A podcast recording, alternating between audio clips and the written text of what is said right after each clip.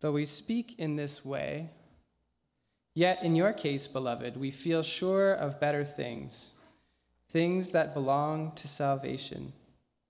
For God is not unjust so as to overlook your work and the love that you have shown for his name in serving the saints, as you still do. And we desire each one of you to show the same earnestness, to have the full assurance of hope until the end, so that you may not be sluggish, but imitators of those who through faith and patience inherit the promises. This is the word of the Lord.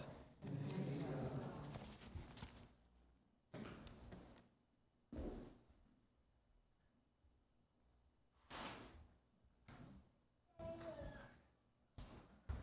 guess that means that I'm up. Well, it's good to be here again.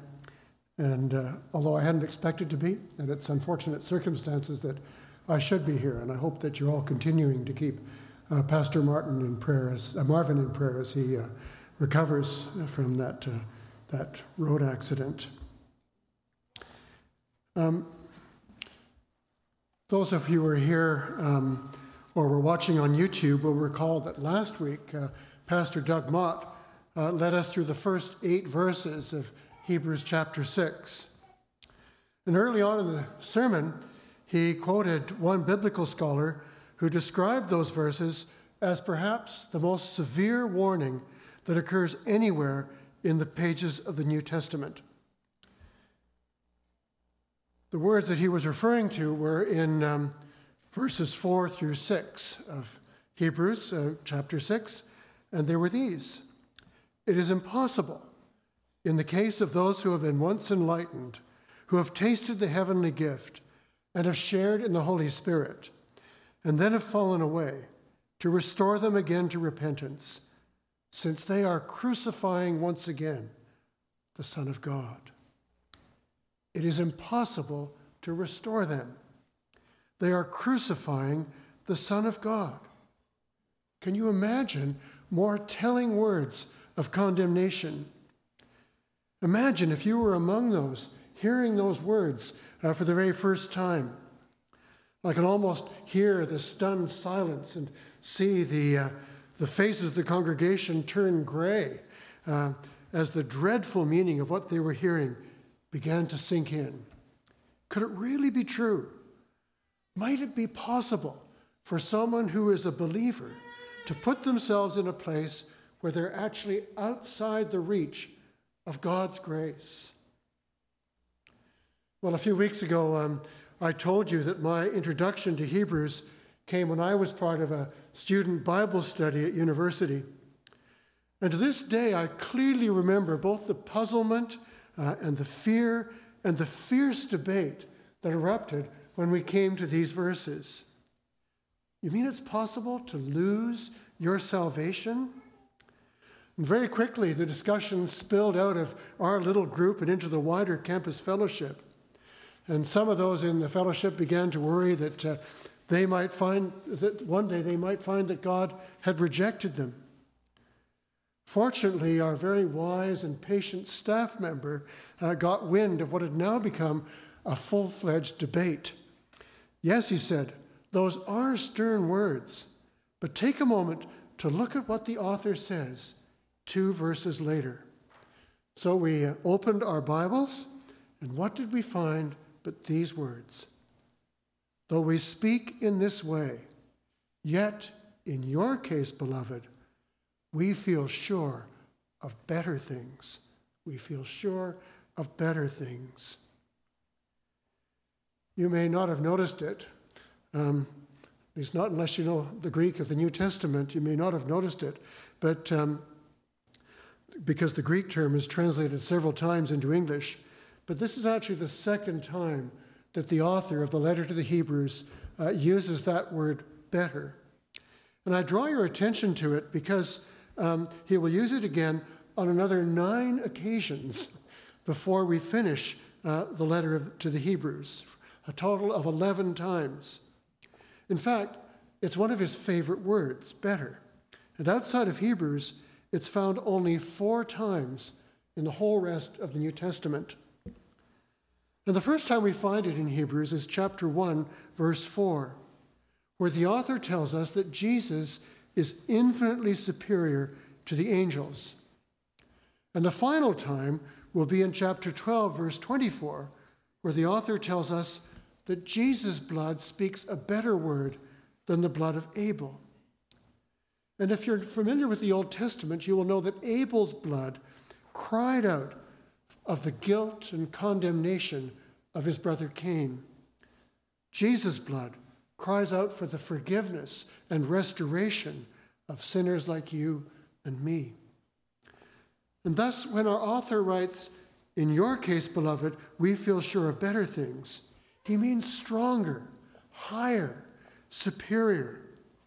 And so the letter moves very swiftly from warning, as we heard last week, to encouragement, from condemnation to hope. So let's take the next few minutes um, to see for ourselves what reasons the first readers of this letter's, letter had, even in the midst of their weariness and despondency, to take courage and to regain their hope. And if you have a Bible, you might want to open it in front of you so we can follow these verses through closely. And if you want a Bible, there's a whole lot of them at the back of the church if you want to take a moment and, uh, and get one right now. Well, the reasons for encouragement come in three pairs in work and love in verse 10, in earnestness and hope in verse 11, and in faith and patience in verse 12.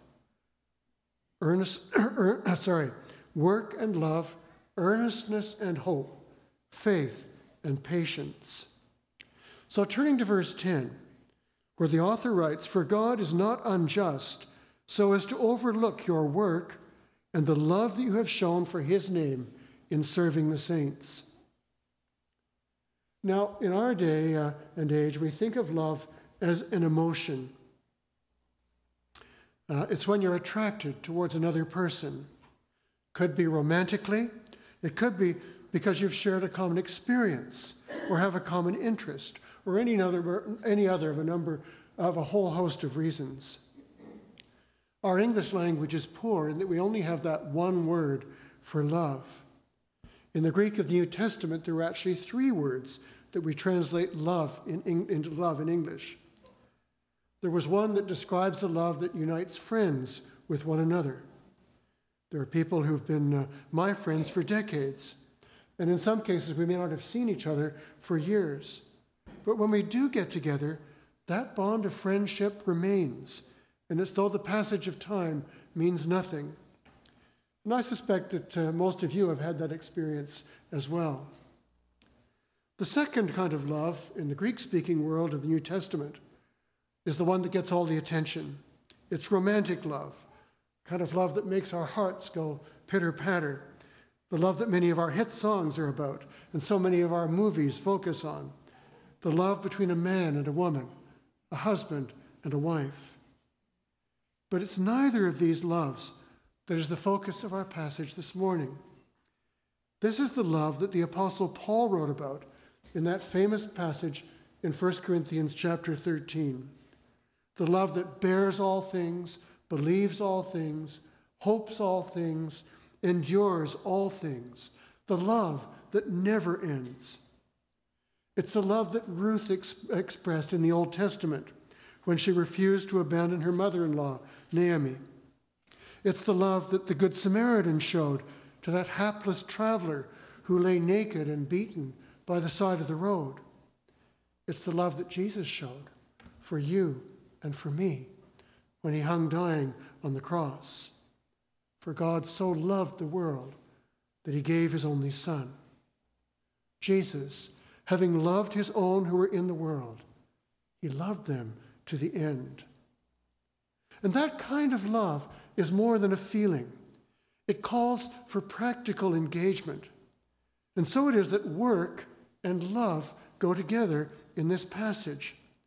Because genuine love invariably shows itself in hands on, concrete action and self giving service.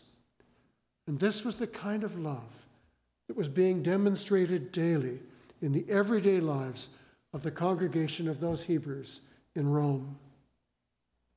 So there we have it work and love. The second pairing that the author puts together, this time in verse 11, is earnestness and hope. Earnestness and hope. And once again, hope, like love, needs some defining. Tell me if I'm wrong, but I think for most people today, uh, hope is little more than some kind of nebulous wish. And I hope that the weather will improve soon. Well, the weatherman tells us it's not going to, tomorrow at least.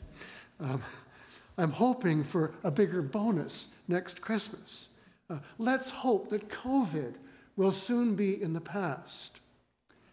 For the early Christians, however, hope wasn't just that vague pie in the sky when I die, but a driving force that motivated and transformed them in the present. Jeremiah, way back in the Old Testament, uh, has sometimes been called the weeping prophet or the prophet of doom. Over a span of 40 years, he tirelessly reminded the people of Judah that, uh, th- that their disregard for God's laws would bring destruction upon them.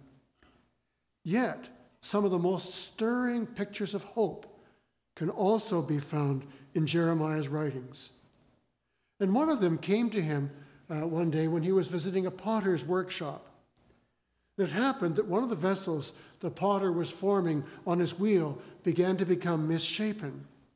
And what did the potter do? Did he take it off and toss it away? No, he simply continued to work at his wheel and skillfully reworked it. Well, that was an aha moment for Jeremiah. Then he wrote, The word of the Lord came to me. O house of Israel, can I not do with you what this potter has done, declares the Lord? Behold, like clay in the potter's hand, so are you in my hand, O house of Israel. And the point is that amid all the mess and all the injustice and wrong of this world, God is still at work. And even when things seem to be going terribly wrong, we are still in the potter's hands. They may even seem to have gone beyond the point of no return. Yet God is sovereign, and He will surely work His purposes, which are only for the good. He will surely work them out. We may think today of the grim situation that's facing the people of Ukraine as the seemingly unstoppable Russian army, more than 150,000 of them, uh, mercilessly pound their cities with bombs and missiles. Yet they refuse to surrender. They will not give up hope as the rest of the world watches and waits and prays. And we have to believe that somehow, in the midst of evil and injustice, even like that, God is still at work. And it was the same kind of hope that sustained those struggling believers in the Hebrew church in Rome. Christians in those days were held in contempt. And all the signs were that their circumstances were only going to become worse. Yet they continued to cling to their hope, to sing their joyful hymns, to pray with conviction, to show acts of mercy, and all with what the author commends as earnestness.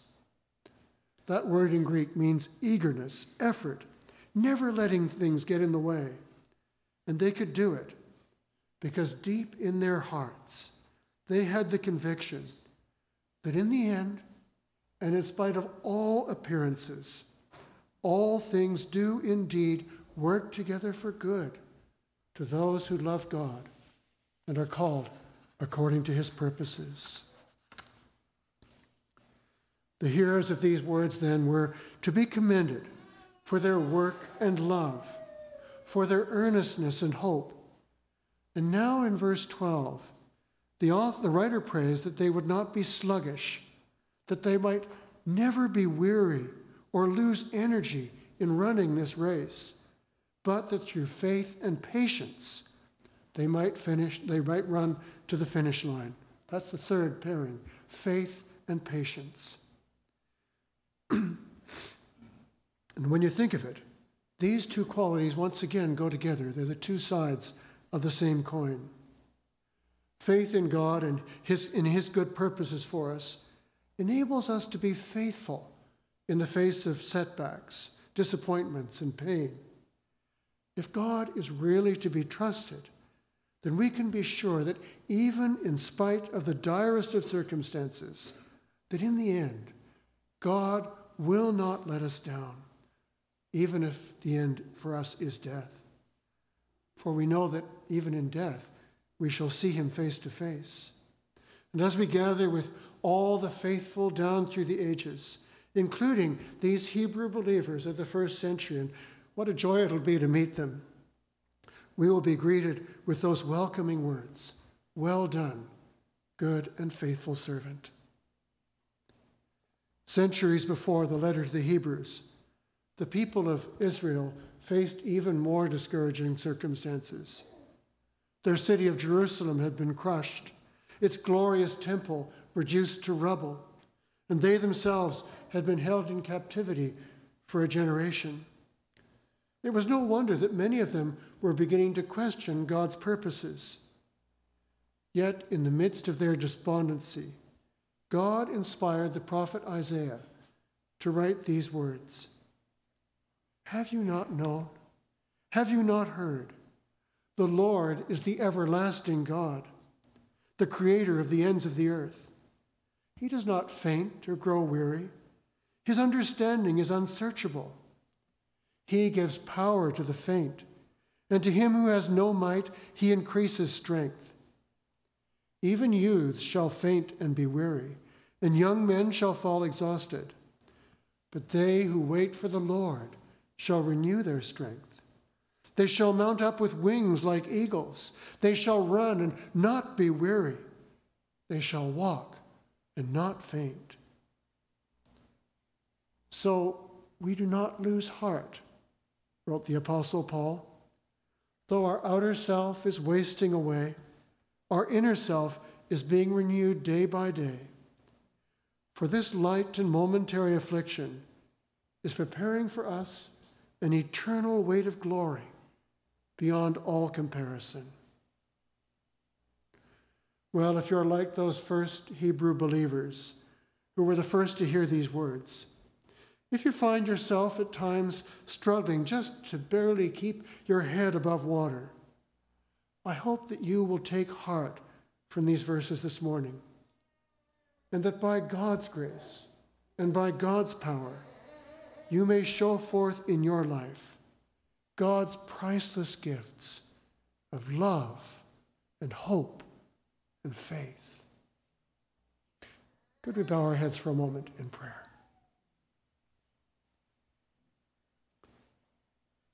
Heavenly Father, we thank you for these words of encouragement that you gave to those Hebrew believers in Rome so many centuries ago. And we pray that uh, at times of difficulty, at times when we're tempted to uh, give up hope or to fall back, that you would encourage us by your Holy Spirit, and that we might know that even in the darkest of times, that you are with us, and that you shed your light upon us. In Jesus' name, amen.